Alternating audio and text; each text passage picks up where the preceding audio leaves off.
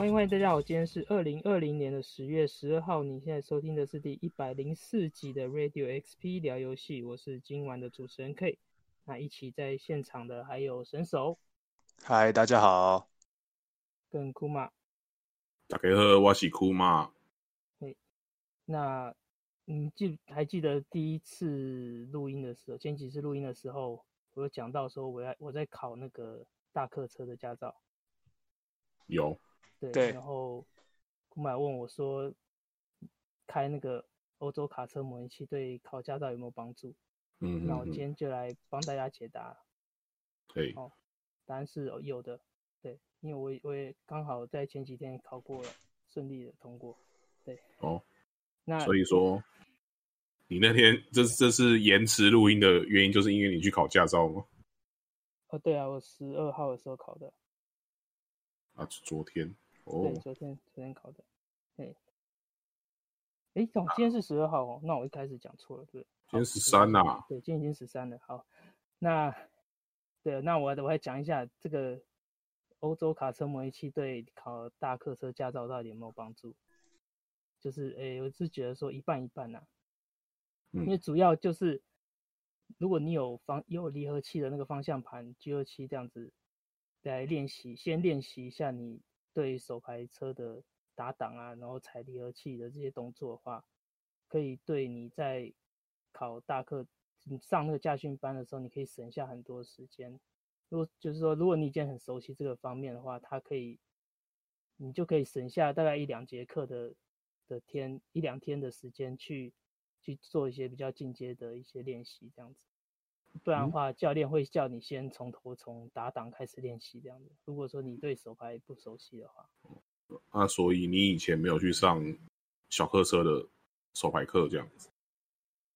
呃，他会先问你啊，他会先问你说你有没有开手牌车啊什么的，然后先上先上上车去开一遍，感受一下这样子。那他看你的状况，嗯，看需不需要说再特别去再教你这个换挡的动作，因为我看是有些。比较不熟悉的第一天的话，第一天上课都是在就是前进，然后后退倒车，前进后退，前进后退，一直这样，这样就用花掉一天的时间，因为总共也才上十二十二堂课而已，嗯，所以每一天的 练习时间都非常宝贵。那如果说你之前已经有习惯这种感觉的话，基本上是可以让你省掉一天的时间，让你去练习。其他的部分，这样子，对，那你在。课余的话，也可以自己在游戏里面练习。我是有找到在，呃，意大利罗马的地方有一个工厂，它刚好可以让我练倒车入库啊，然后路边停车这些东西，这些东西。工厂？嗯，对，还有一个工厂，载货的工厂啊。然后刚好里面有一些设计货柜摆设的位置，刚好可以让我练习一下这种感觉。对，那当然跟实际考场是有一些差异，但是可以大概抓一下那种角度的练习这样子。因为主要就是你要去学习去看后照镜，去抓那个位置。对，对那但但是因为欧欧卡里面开的是连接车，跟你实际考试开的是一般的公车又又是不太一样，因为公车等于说你是坐在轮胎的前面。哦，这种感觉，嗯嗯嗯。那，呃，卡车的话，你是坐在轮胎上面；上面。那一般的轿车的话，是轮胎在你的前方。这三个你在转弯的时候，那感觉度会完全不一样。比如说，你有时候你在转弯的时候，你整个人都已经在安全岛上面了，那事实上你的车是是是是在后面的这样子。嗯。就是要抓这种不一样的感觉。那这个话，你在欧卡里面就没办法去。去体验到，这可能就要在在实际的适应才可以抓到的。嗯嗯。所以基本上来说，就是有一半一半的部分是可以练习到的。应该是一些驾驶观念吧，但是说跟开实车的感觉应该也是不一样。对，我就是觉得对我帮助最大的，应该就是可以练习那个手排车离合器的操作啦。就是在大车这个离合器，你要什么时候换挡的方式啊？这样子，就这个这对我来说帮助蛮大的。对考试，对对于这个驾训课程来说，有学到东西。嗯，对，好，大概就是这样解答你的问题。OK，好，那那我们再回到原本的重点吧。来，神手，你这一辈有玩什么游戏吗？那我最近玩的是 NS 上的游戏，叫《佣兵羽翼：虚伪的不死鸟》。然后它简单来讲的话，就是一款战棋类的游戏。那如果大家以前玩过《皇家骑士团》的话，其实把它想象成那个样子就可以了。那游戏过程其实还蛮简单的，它就是只要看剧情，打完一关关卡。然后就会回到一个选单画面，那你可以在选单画面进行的包括技能升级、职业的转职，然后队伍的编排、买道具，然后你也可以在这个选单画面去打自由关卡。那如果你不想浓的话呢，就可以直接进主线，所以它基本上就是一个 loop。就是看剧情打战斗，然后你看你要不要浓，不浓就是继续打下一关。这款游戏它拥有大家会去喜欢玩这类型战棋策略游戏的一些要素，包括比如说你可以看到自己队伍慢慢变强，你只要去浓，然后可以浓到一些特定的道具或是经验值，可以强化你的技能。那也可以有不同的转职，比如说他每个人有不同的分线，你分升上去转职一个上去之后，还有不同的分支。那那你有不同的选择，那即使你转职到不同的职业，它也可以拥有保留之前的技能，所以会让玩家觉得花时间去弄是一个还蛮，就是哦，我的成就感还保留这样子。它是新的游戏吗？我这次玩的虚伪不死鸟是四代，那它前面的一二三代其实最先是出在手机平台上，然后我这次玩的四代跟下一款五代，它其后来都主要是出在 NS 上，那可能是因为之前。也是手机游戏的关系，所以它其实有个缺点，就是它战斗过程你会感觉到缓慢，不只是因为走格子回合制你会觉得缓慢，而是它整个战斗的流畅度，就是你点的，然后你会觉得好像有点延迟的感觉，然后开始战斗。那有可能是因为它的开发团队其实是一个小团队了，然后最先也是出在手机上，所以可能在这方面的东西会比较不流畅。它是会切战斗动画吗？还是直接在地图上打？它不会就是切战斗动画，它就只是你在战斗画面上点了，然后它就砍一下，或是比如说你是用法术，它就爆一个小特效，然后而不会像一些像比如说一些圣火，还会特别切到一个画面就是进行战斗这样子，并没有。是中文的哦，然后它没有中文，它只有英文跟日文。不过其实大约小时候玩这类型的游戏的时候，也都没有中文，也是看不懂。对啊，也是就是。大家都看不懂剧情是在讲什么，但可能就看画面上的表现，然后去觉得哦，好好开心，好满足，然后你打到哪里，然后队伍变强这样子。对，那它的难度觉得如何？一般、适中、困难？难度的话，我觉得还可以，因为主要是它也你在每个关卡中，主线关卡中间，你可以选择去农，所以你就发现你打主线关卡打不过的时候，你可以回来去弄。这些我觉得都是就是让你整个关卡难度不会变得很高。对。那冰呢？冰会不会像圣火一样死了就没了？那哦，它不会像圣火一样死掉。它就是，如果你这场关卡就是它死角色阵亡了，那你下一次它还是会复活，并不会永久死亡。所以你可以有些关卡，你即使打不赢，死掉了堆尸过去也是没有什么关系的。所以我自己是还蛮推荐大家可以去玩这款游戏的啊，因为其实它也不贵，它原价才一千五百日币。那它有时候对 NS 有时候他会得折扣，折个二十趴、三十趴。然后我觉得三四百块台币，而且现在其实这类型的游戏比较少。那我觉得大家如果想要玩这类型游戏的话，可我觉得可以去试试看，是还蛮不错的。而且你你说玩这个战棋，这个你会发现说，游戏讨论版一过每一段时间就会有一就会出现一篇说，我喜欢玩这个游戏，那我应该玩什么这样子？你会发现，就一段时间就一定会有一篇这样的文章。啊，因为就是这类型的游戏，我觉得获得的成就感是还蛮逐渐累积，而且还算蛮直接，就是你可以看到自己的队伍直接成长茁壮。但是因为现在的玩家也比较就是讲求快速，那所以这类型的游戏销售不好的时候，就制作的厂商就比较少了。那你可以想得到的，像比如说现在还有日本印的《魔界战记》，还是类似这种，就是还是走格子战棋类的游戏。对对对，以前很喜欢玩这，现在都玩不到这样子。难得的时候还有人在继续做这样子，就是用继续用传统的方式下去做，不会改太多。那库马嘞，你那边有玩些什么游戏吗？有，刚刚有最近有玩呃 Apple Arcade 上的一款哎、欸，还算嗯悬疑动作解谜啊，是名字叫 World's Ends Club 世界终结俱乐部。那它的创作者是那个枪弹辩驳系列的小高和刚，还有那个、嗯、啊极限脱逃系列的那个达月刚太郎。他只有出在手机上、哦、目前只有出在手机上。不过这边我要特别补充一下，因为目前出的版本是半成品，但他明年的春天会把剩下的内容补完，然后也会在 Switch 上面出完整版。所以这边要先，现在现在这个是算测试版这样子。耶、yeah，对啊，他他他原本的人是想说有点像美剧的概念呢，先出了第一季这样这样子哦。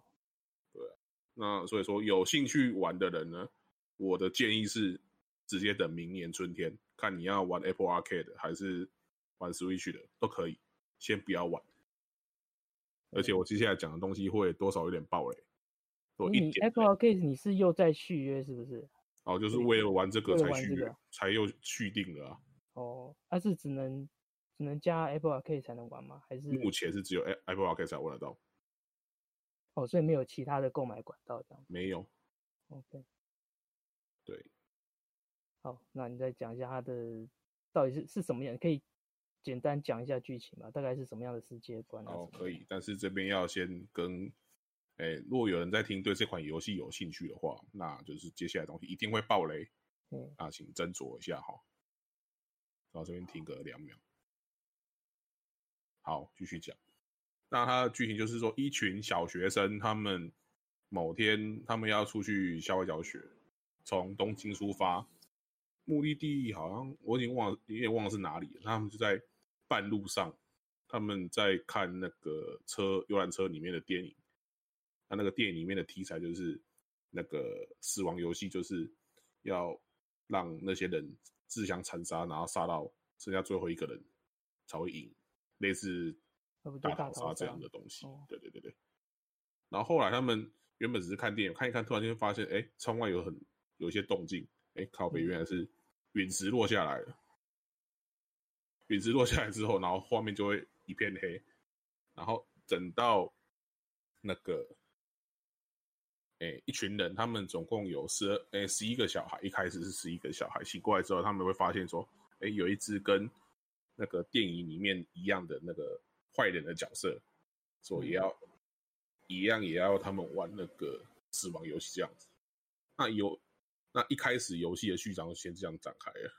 那一开始游戏的剧情，哎、操作方式它有一点偏动作，它会有一些小机关，你要操作你的角色去移动，或者是。来稍微跳啊，做平台跳跃，或者是搬东西做解这样子。但是这个都是完全只是序章，这、完全不是死亡游戏，只是个幌子而已。等你序章过完之后，会突然间有一个角色他会跳出来说：“呃，大家被洗脑了，所以才要需要进行这个死亡游戏。”那其实他这个游戏真正的剧情是要，呃，他们会结束这个死亡游戏之后，他们会逃脱到地表。那他们到地表会发现说，哎、整个日本的文明都完全被毁灭了，而且他们从东京出发嘛，就跑到呃最南边的九州的鹿儿岛上面。那他们的游戏的这个剧情的主要旅程是要从鹿儿岛一路跑回到东京，然后去一步一步解开这个谜题，说到底发呃、地球上发生什么事情了？为什么日本会变这样？那他们当初要设计他们来玩这个死亡游戏的，还有一些背后主使到底是谁？这样子，简单的剧情大概就是这样子。那刚刚有特别讲到一个东西，哎啊，就有刚刚有讲到，这是一群小孩子的动作冒险悬疑游戏嘛？但是那先拆成两部分来讲，那。首先是剧情类的部分，那这次的版本它只有两个结局，而且我很幸运的是，我第一次路线完全不看攻略玩的路线就是，诶、玩到最后面会发生会发生什么谜题都没有解开，就是他会一直去埋，一直去埋那个伏笔，但是你玩到最后，你是一个谜都完全没有解开，会觉得很闷。而且这个闷的情况，在我奇怪，我看攻略的时候就发现，嗯，为什么这个游戏只有两个结局？太少了吧？就发现说，哦，原来那个一开始他们发布的时候，他们都没有讲说这个是半成品。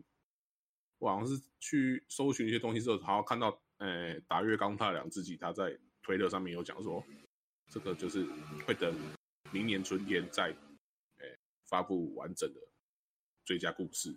就很像美剧的概念这样，就是当下我的感觉是有点不太高兴的。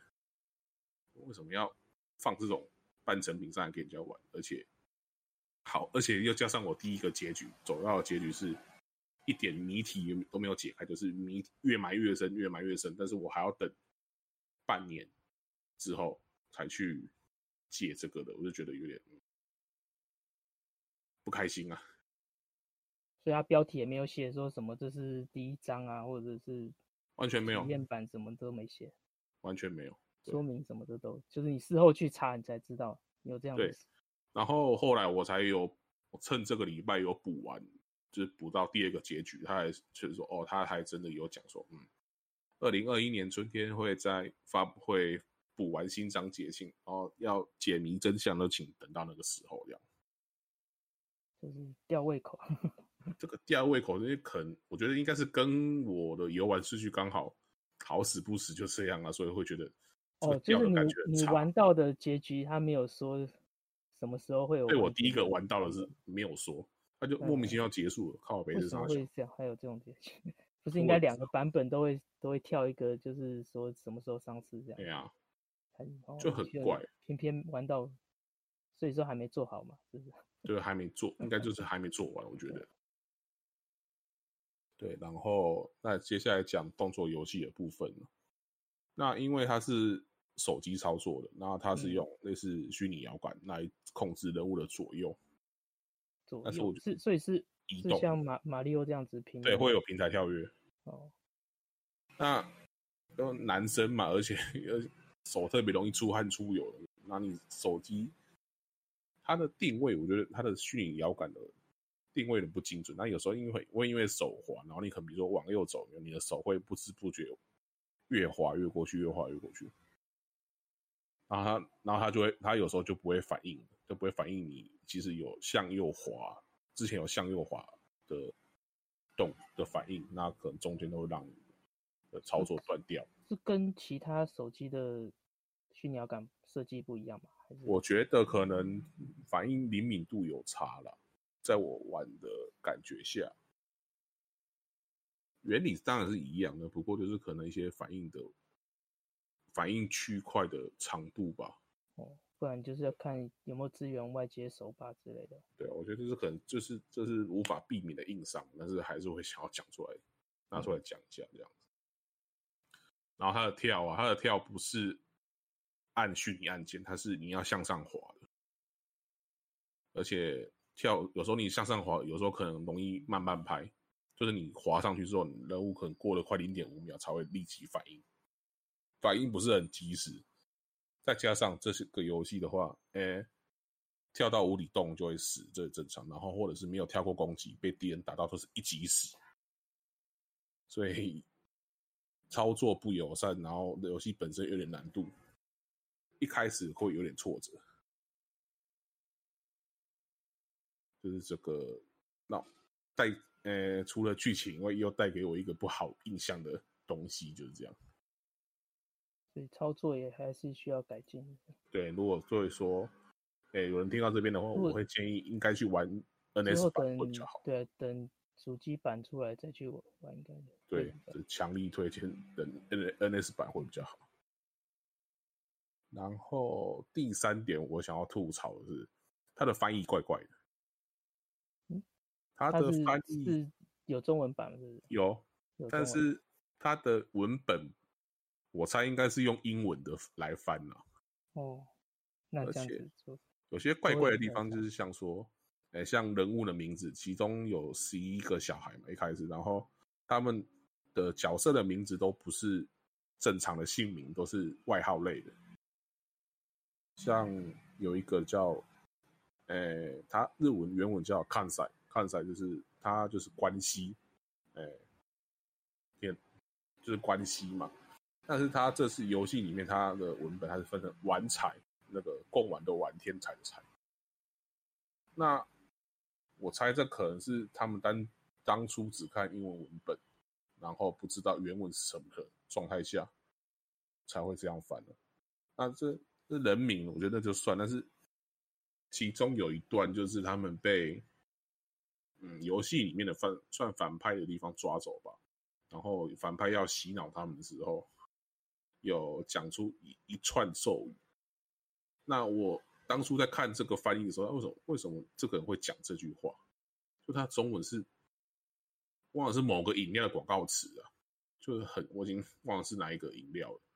那时候奇怪不对啊，为什么听起来是这样？但是为什么翻译是写这样？然后我又回去查了。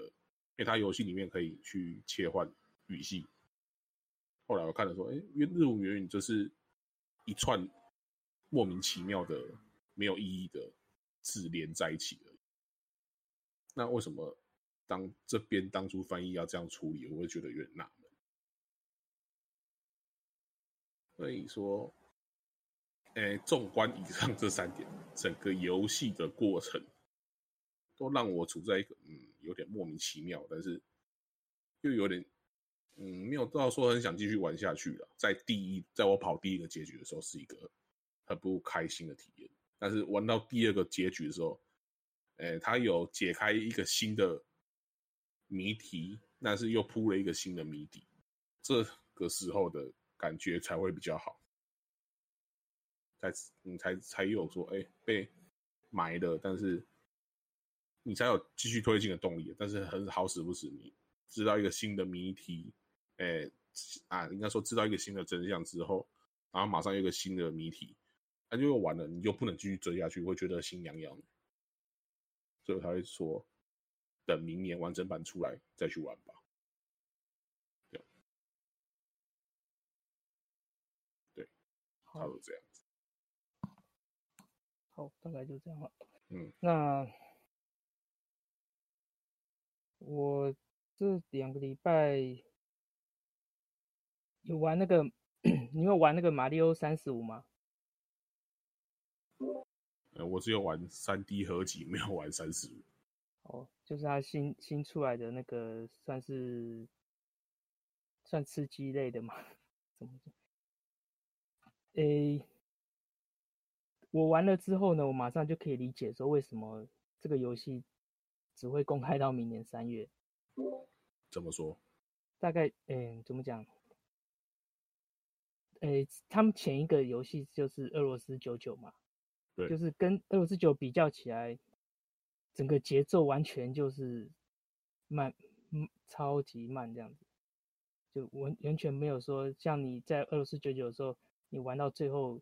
几名几个名次之后，整个音乐啊，然后整个气氛都变得很紧绷，这样子很紧张这样子。但是，但是《马里奥三十五》里面呢，你玩到最后剩下两三个人的时候，反而画面就变得很干净，然后大家就玩的很轻松，这样只是看说谁先谁先失误掉到洞里面，看谁 留到最后这样子，就是你都可以稳稳的慢慢去玩这样子，不会说画面很干净是什么意思？嗯，呃，说画面很干净，对，画面很干净，就是说。你一开始玩的时候，画有三十五个人，那你只要踩到一个敌人嘛，他就会把那个敌人分送送给你要攻击的对象。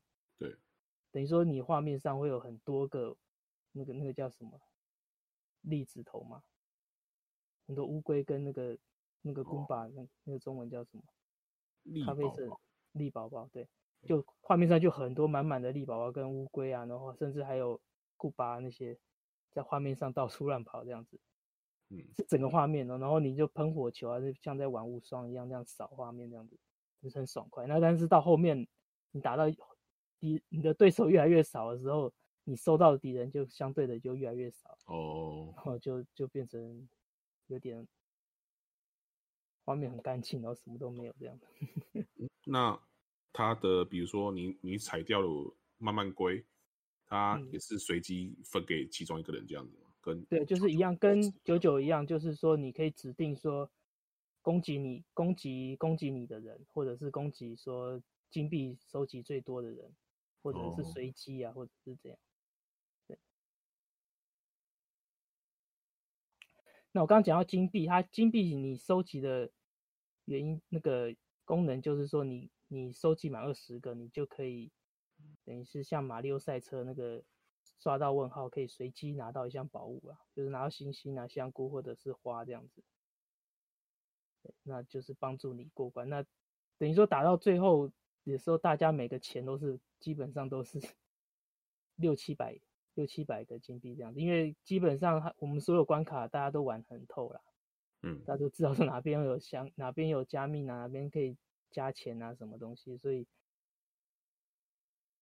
呃，怎么讲，进就是没有没有像俄罗斯方块这样这么多随机的变化性这样子。哦，那它关卡的设计，关卡完完全一样啊，就是完全一模一样，就一至一到到八至四这样子。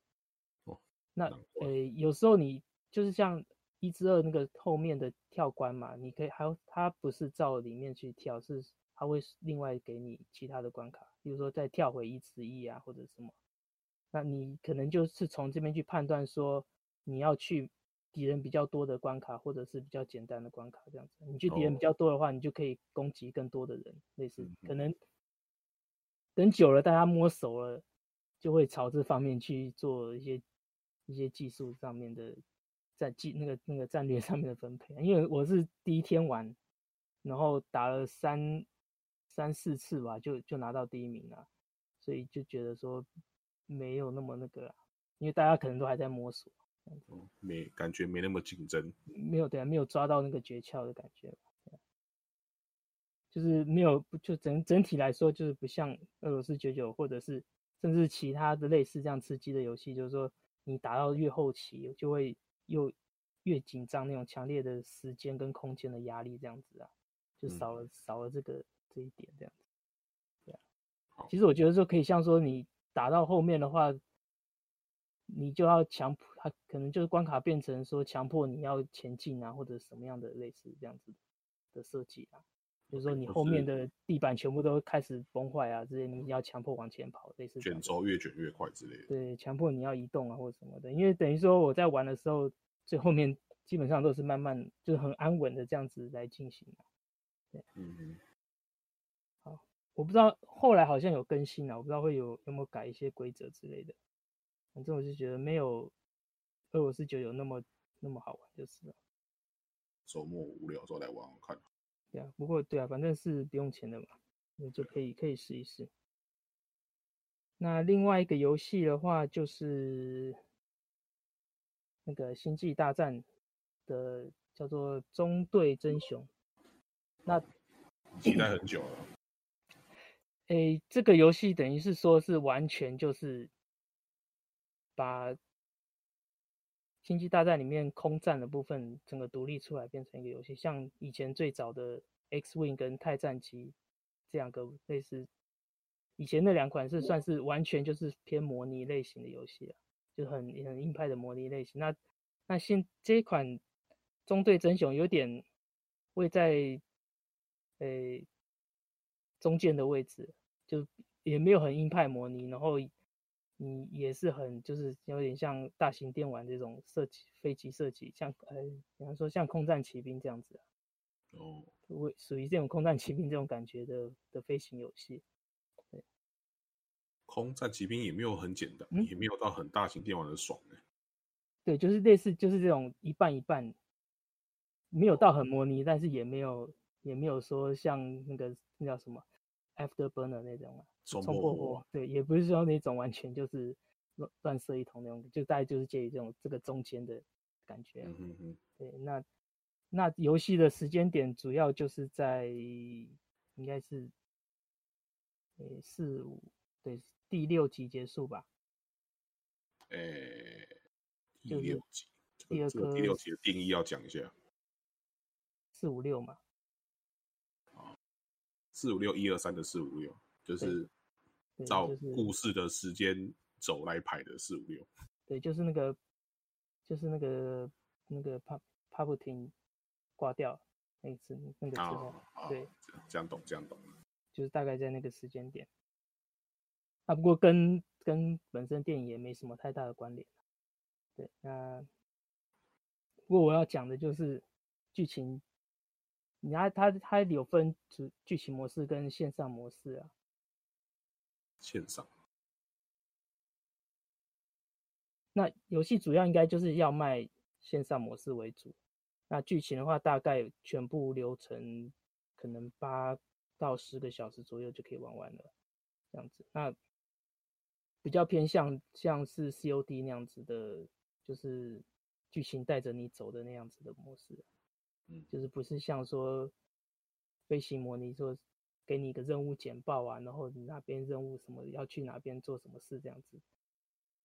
不不是像这样子的模拟游戏，就是就是像 COD 那样跟着剧情一直一一路飞，然后发生什么事情，马上现场才会知道这样子。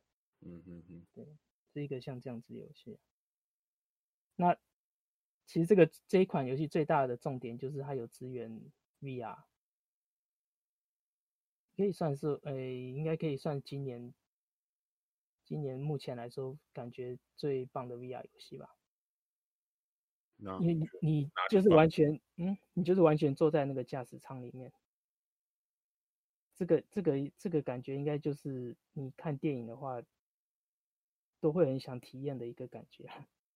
就是你当你坐在 X Wing 里面，然后呢，你头往回看，你可以看到那台机器人在你后面呢。哦，你后面的辅助机器人那样。对，那个啊，那个像那个 R2-D2 那样子。你你回头看是可以看得到那台在后面，你随时都可以看它这样子。对，然后而且，诶，当飞就跟就像空战骑兵的 VR 一样嘛，就是你飞机从你旁边飞过去，你头可以去追踪它，可以看到它在哪里，然后你再去调整你的方向角度这样子。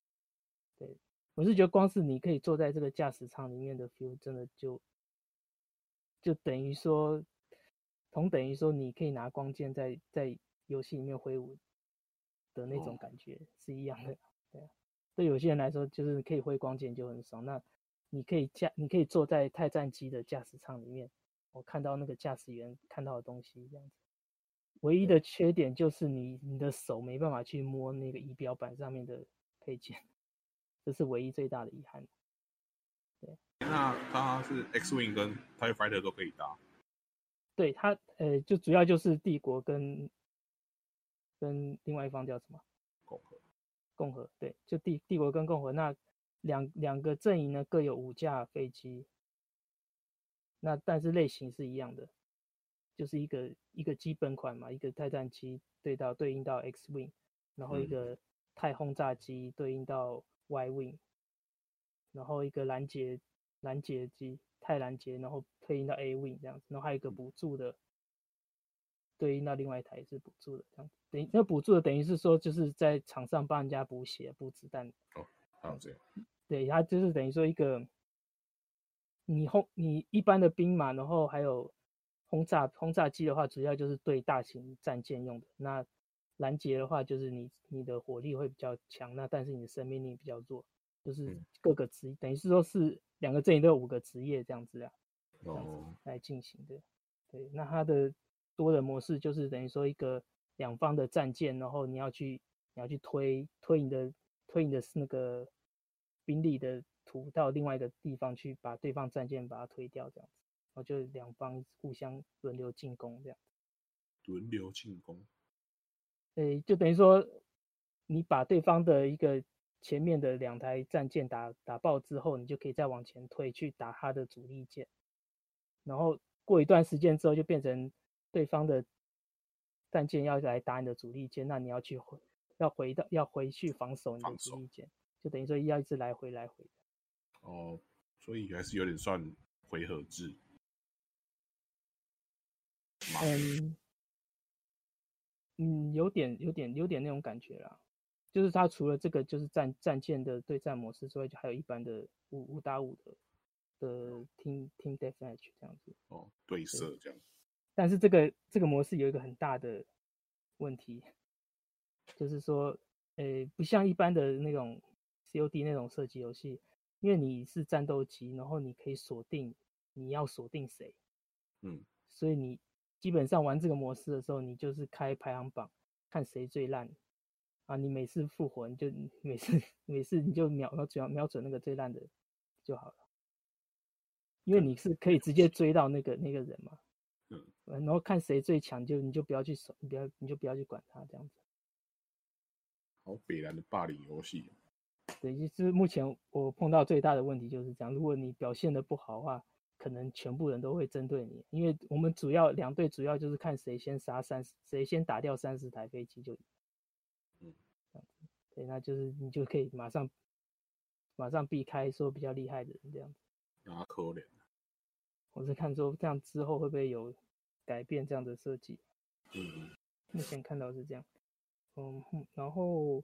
哦，对，我要讲一个比较有趣的设计，就是，呃，他最早在以前 X Wing 跟钛战机的时候，它有做一个算是很很棒的设计，就是说你可以分配你那一台战斗机里面的能量如何分配，就是说我要把我的能量要给我的武器或者我的引擎或者是我的护盾，那你都要及时的做能量分配，就上下左右。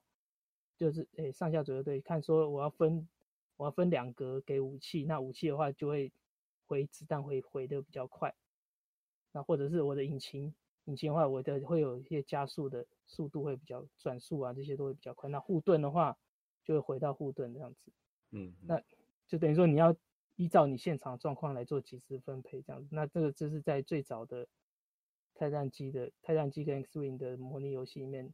就是一个算是一个很创新的一个系统，那延续下来很多类似的太空模拟游戏都有做这样的设计。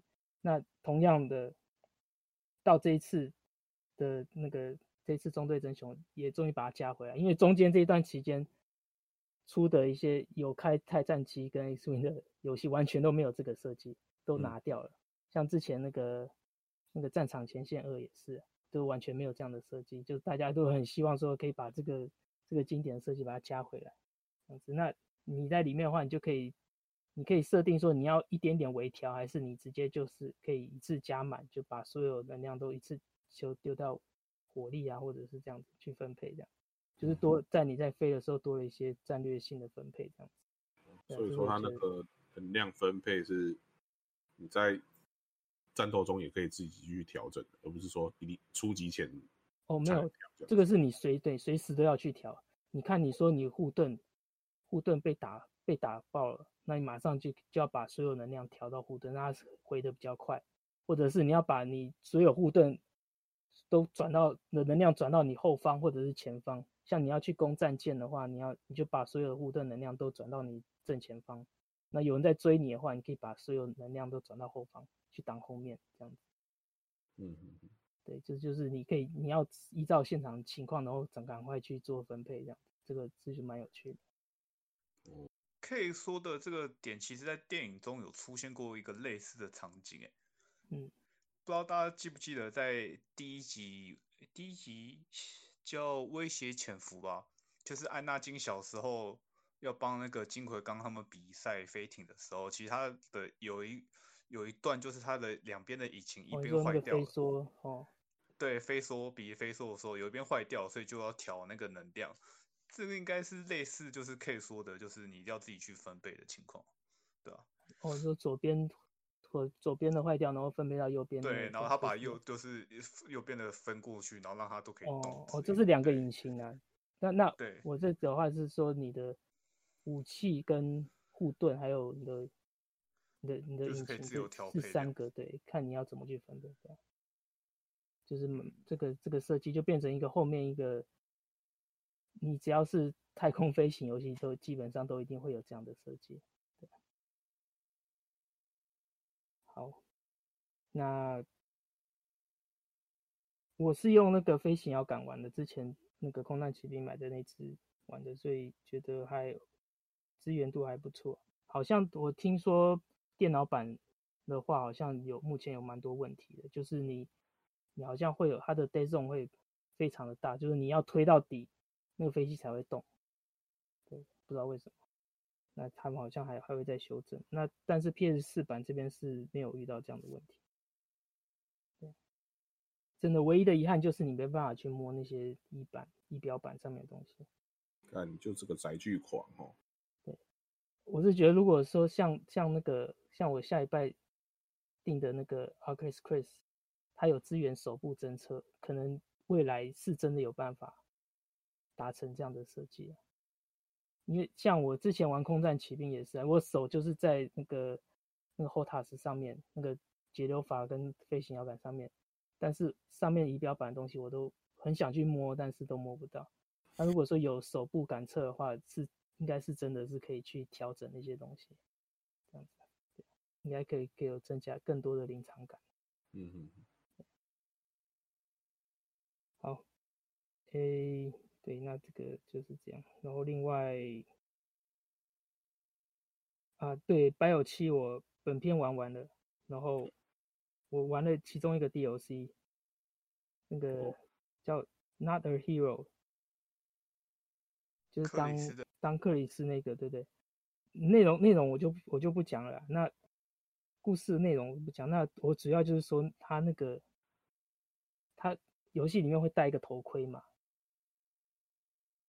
他是戴一个像防毒面具的头盔，那个头盔在在 VR 效果真的超棒，真的真的真的真的完全没看过这么棒的效果，就它它那个上下左右会有那个线条，那个线条真的就是完全浮在你的脸前，然后他对话的时候会跳出一些小视窗，真的就是就是浮在你的面前这样子。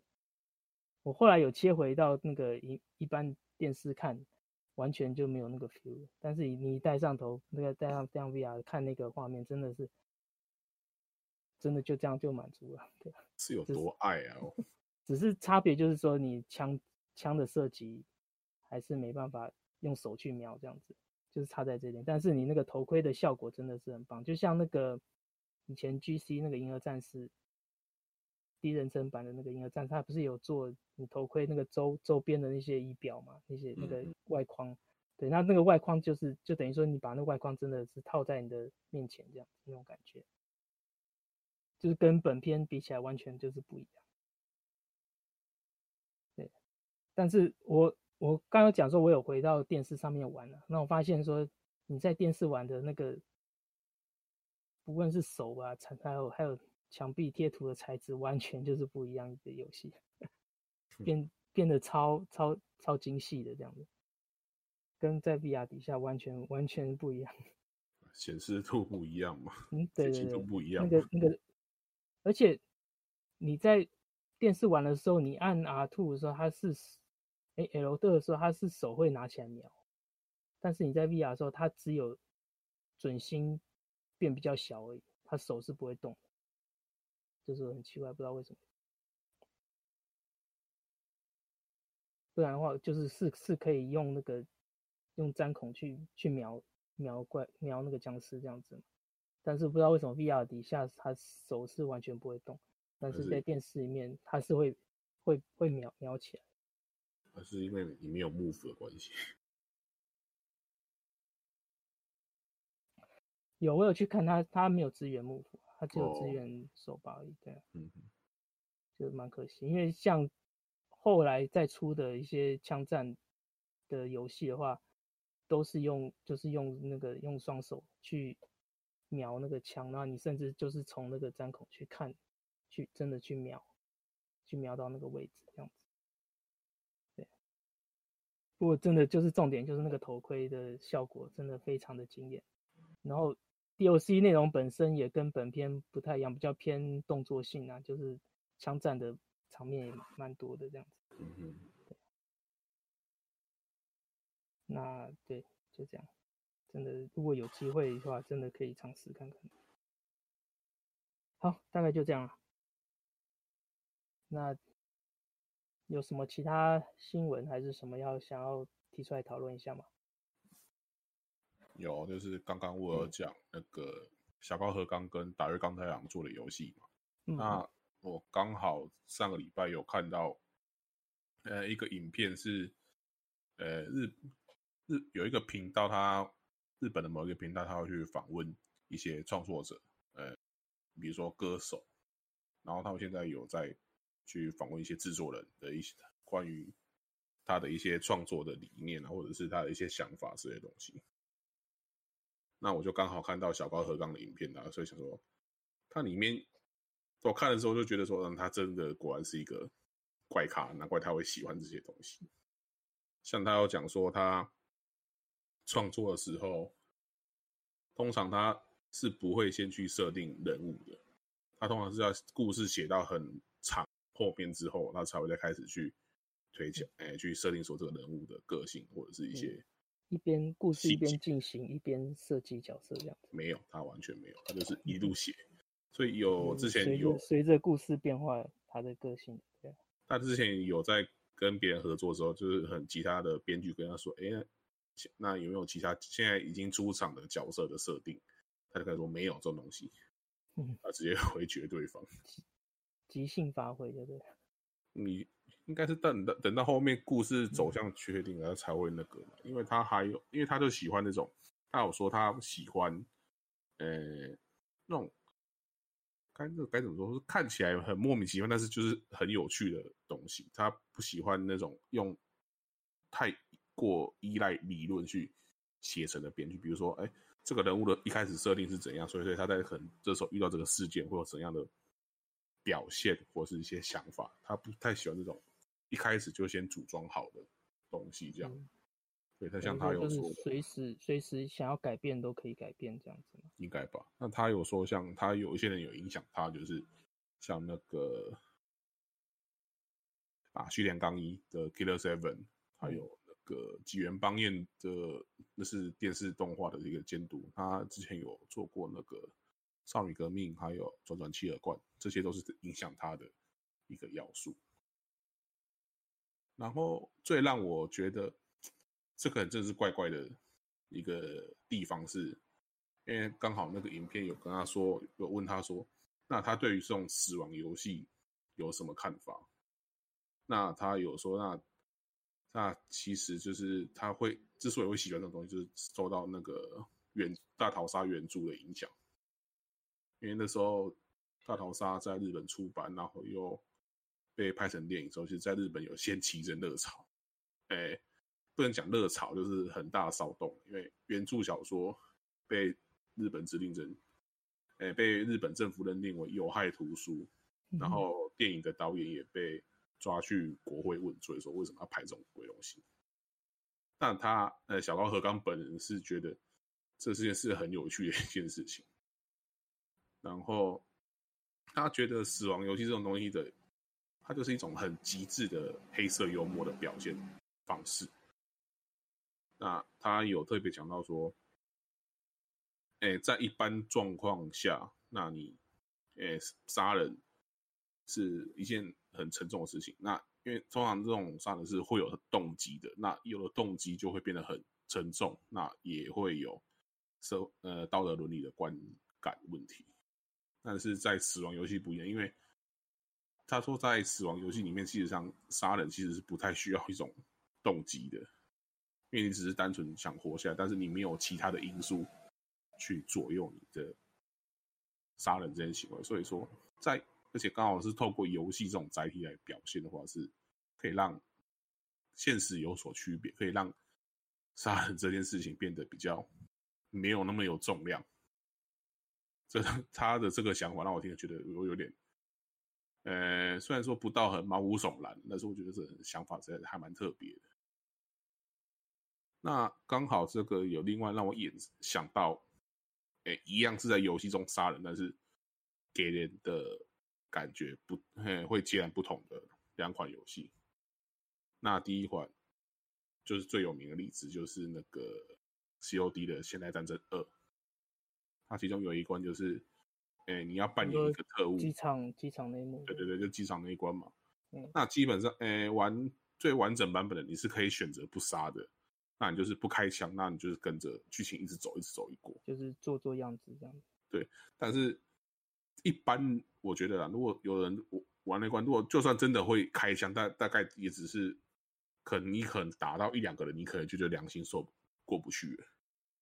哎、欸，好像日版是你只要打到人就就就是。对，你打到的就一定会强制 game over。嗯。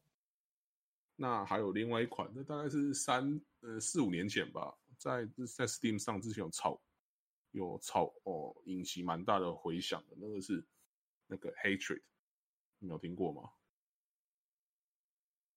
那个叫什么 Hatred，H Hatred H A T R E D。啊，之所以为什么有争议，就是他的游戏主旨那个是你是一直杀人吗？欸那时候预告片就是他到处拿枪到处杀，然后是很残忍的虐杀，然后所以那时候光预告片出来就有引起还蛮的蛮大的讨论风波了，对啊，对啊，就是他就是虽然一样是杀人，但是他就是很对社会感到绝望的去虐杀这样子，而且他他他的影片的风格，而且跟人物的设计就是很，而且还刻意，我觉得是刻意设塑造成那种就是喜欢听。什么像黑黑死金啊那种长发啊，然后就是很明显的社社会边缘阴暗人的那种设计。然后就我想到说，对，当初我在看《Hatred》的这个人，虽然说他，因为他刚好有点符合，哎，刚好应该不是说讲符合，就是跟小高和刚讲的想法有矛盾。他那个《Hatred》的杀人是，我觉得是没有动机的去残杀虐杀，但是他会让人觉得很。很内疚啊，因为你说你根本一般人应该看的反而就觉得很不舒服一样。但是刚但是像 COD 那种的话，就是你还是可以有一个选择的空间。所以是说你你应该也不会真的痛下手。如果说你真的有痛下杀手的必要的话，那你的心情也是会很煎熬的。